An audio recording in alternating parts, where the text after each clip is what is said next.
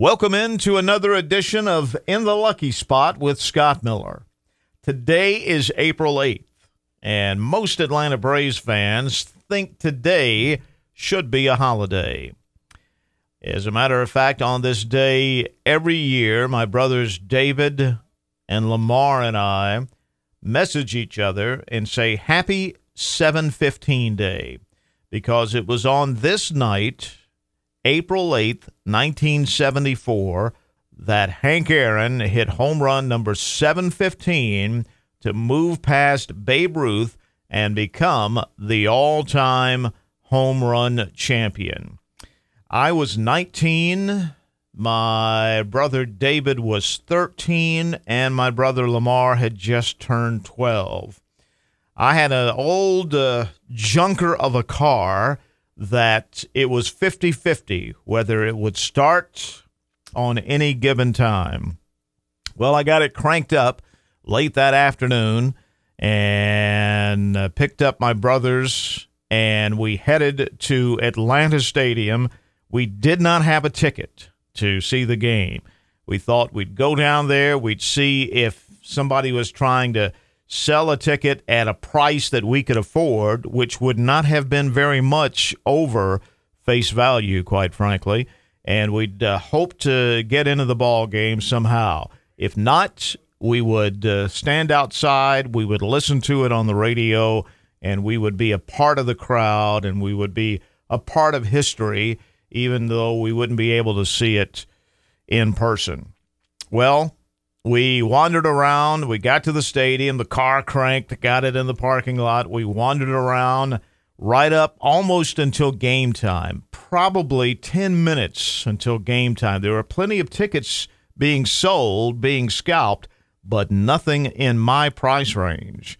And we were just about to run out of hope and say, well, we'll head back to the car. We'll listen on the radio. We'll, we'll do something and someone came up and he was selling uh, three tickets. That's what we needed. So far, so good. And he said, I'm going to sell them to you at less than face value. I'm a doctor. I'm on call. I just got an emergency call and I have to go to the hospital. Can't use the tickets. I want to give the tickets to some young people and uh, less than face value. First of all, I looked at the tickets really closely to make sure it said April 8th, 1974, and not April 8th, 1973 from the year before. They wouldn't have been any good. Well, no, they were tickets for that night. So we uh, thanked him, we paid him, and we hustled inside.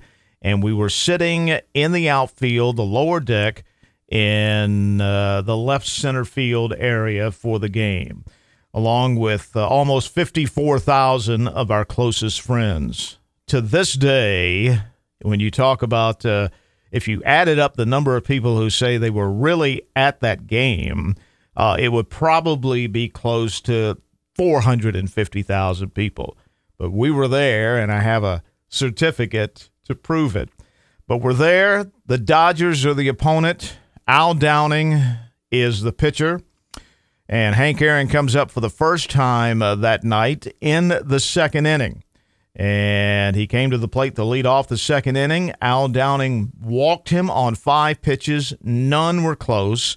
Everybody boos, and we think, oh man, is he not going to get anything to hit tonight? Well, the fourth inning rolls around, and Aaron's second time uh, to the plate. Darrell Evans is on first. No outs. Dodgers leading three to one.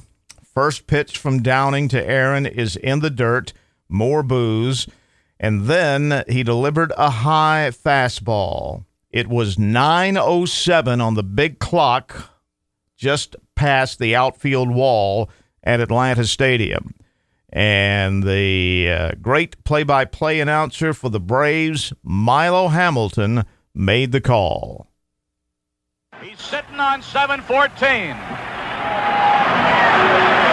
Here's the pitch by Downing. Swinging. There's a drive into left center field. That ball is going to be out of here. It's gone. It's 7-15.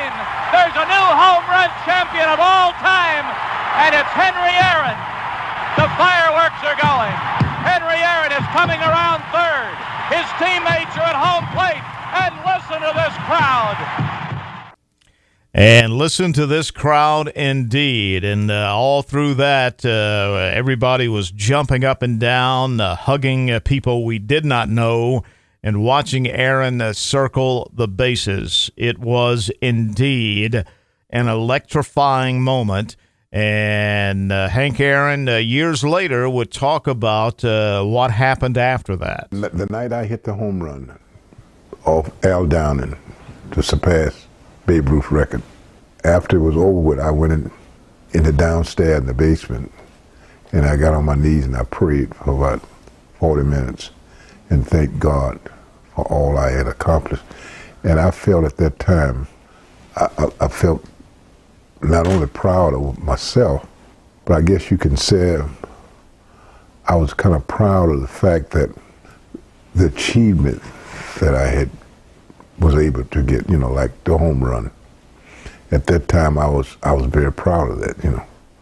My mother, I, I don't know how old she was when she did it, but jumping that fence and coming out on the field and getting the home plate before I did, you know, that was one of the highlights of my life.